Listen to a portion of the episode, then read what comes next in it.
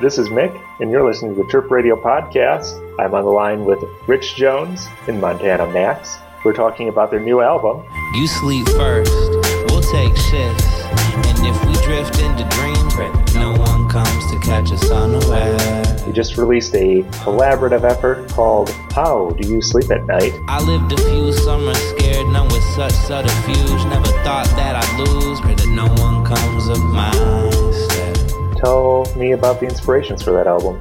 The roots of this are kind of from the beginning of quarantine when, when we were first starting to hunker down. Macks had sent me a, a treasure trove of different files and, and, instrumentals to go through for an instrumental project that he was working on, which is uh, now out Arrivals and Departures. It's hot. In the process of going through all the instrumentals, I started kind of picking ones here and there that I thought might work for myself, and then initially starting to dabble with recording myself. And then at a certain point, it just clicked that it made sense to do a, a complete project. So you got you would start out with the with the lyrics, some of the beats, and then pass things over to Macks for post production. I'm guessing that Macks also contributed to the beats as well. Like how how did this collaboration kind of break down? So I, I produced all the tracks in the album, and then mixed them and mastered them to the best of my ability. Like Rich was saying before, I started in a funny way. Uh, I sent him basically like 2,000 beats to go through uh, while I was working on my own project. Oh my God, uh, 2,000?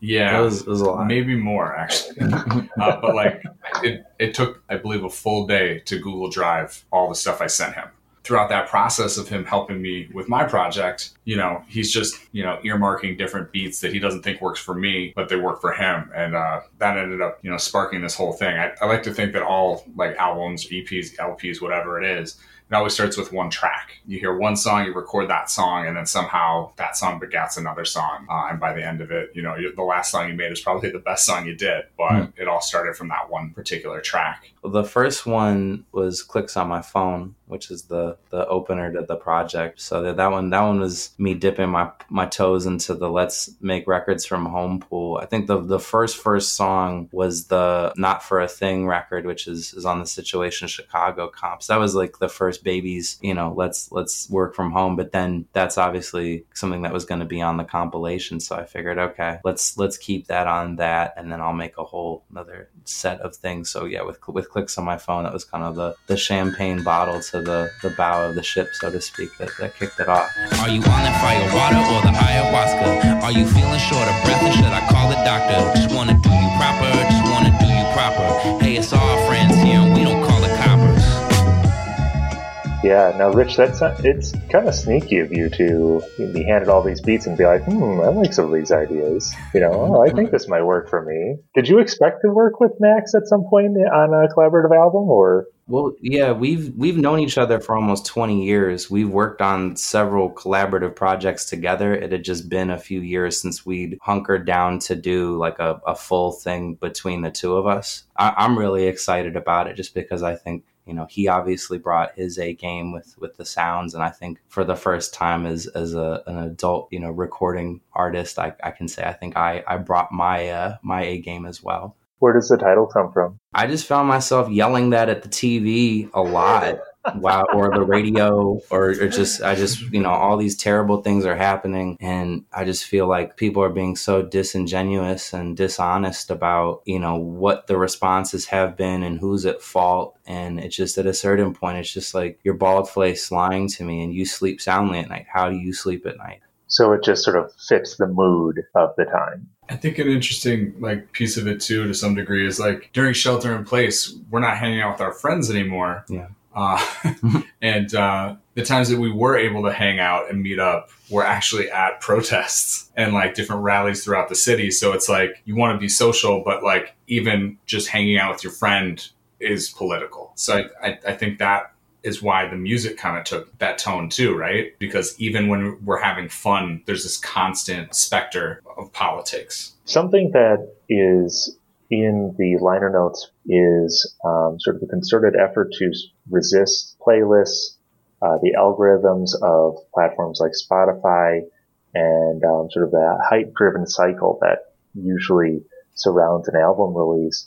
Uh, would you mind sort of digging into that and how how you're attempting to resist those forces with the release of your new album? You know, I know so much of the music discovery is algorithmic at this point. You know, it's like you're on you're on the Fresh Finds playlist or these bigger things that can can break your your stuff you know and that and yes that can generate a ton of plays and and then you know depending on the platform maybe some money. But i think with this album in particular i just think both of us had such a high level of intentionality in how we crafted it and how we we sculpted it that at a certain point it's like i didn't want somebody to just hear a song on a playlist and all of a sudden they're transported to the world necessarily. I would rather they are able to interact with the work as a whole whole, which I know given attention spans these days can be a, kind of a daunting ask. But I do think that there are music listeners out there that do listen to things like that, you know, especially with the recent comments of, of Spotify's CEO was about artists and the timing of their projects. That you can't wait. You just have to keep releasing stuff. And I just think, man, you're you're treating us like ones and zeros. You know, they're also pocketing tons of cash. And for us to see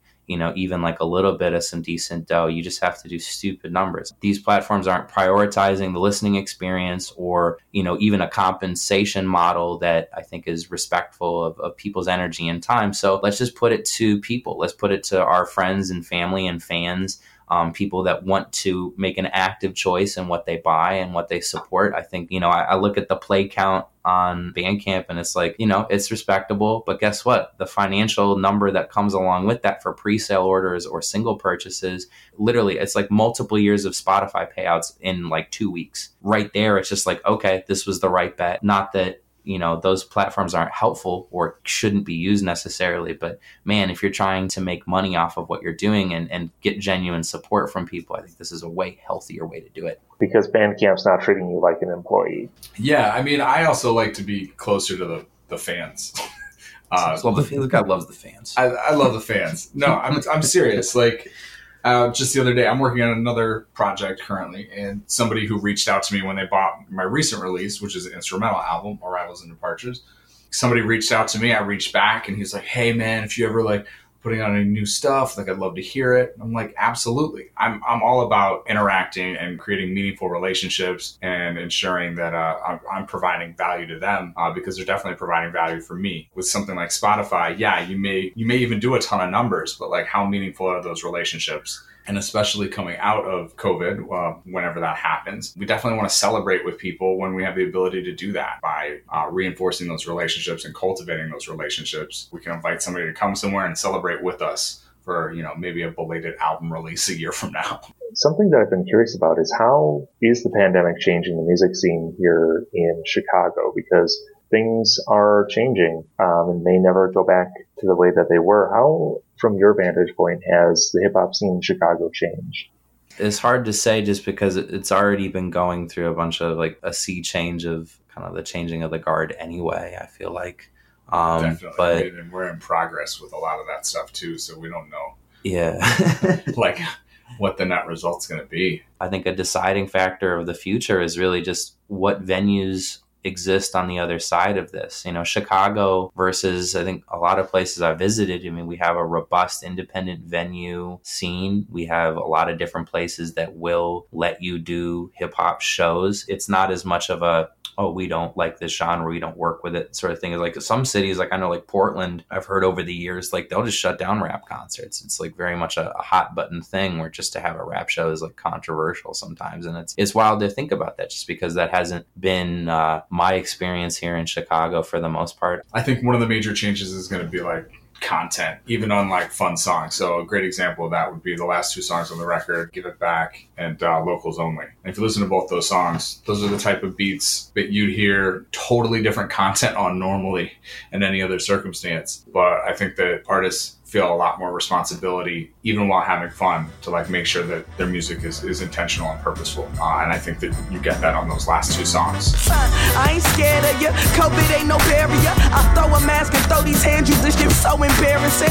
Cricket cops to carrying them the barrel what we staring at. Without reversing putting work and burn it all to raise again in terms of the the hip hop scene and, and community here locally, I think how we wanted to craft this record, I think you know a big thing for me now that obviously shows aren't aren't a possible thing. I wanted to include in this experience other artists from Chicago or Chicago related that could you know make it so it's not just me on there. You know, from a collaborative standpoint, I think I'm proudest of this project just because we were able to get a really wide spectrum of of MCs and vocalists involved that I think really showcases the depth of talent that comes from here, especially when you've got just a lot of people that have been both, you know, newer artists like Davis, the Dorchester Bully, or, you know, Matt Muse in the mix. And then, you know, to have established people that I was looking up to going to shows like Psalm 1 or Sketch 185, you know, and then having peers like Michael DeVille or Def C, Jovan Landry, AM Early Morning, and Black. I was really happy that we were able to just hit a bunch of different pockets of the time spectrum of artists. I think in a lot of ways, Macks and I are, are sort of the midpoint between the old guard underground scenes here or at least from the early thousands at least. So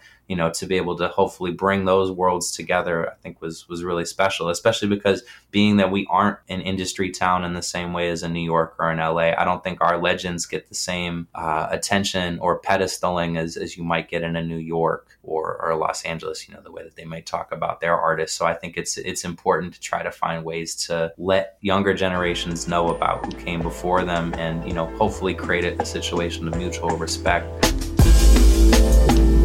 Wow, I think that's actually a pretty good place to end. Thank you so much for chatting with me today, Rich and Macks, about your new album and about what you see as sort of the future for the Chicago music scene or what you hope to see. Again, this has been Mick with the Chirp Radio podcast. Thank you so much for joining me today, guys.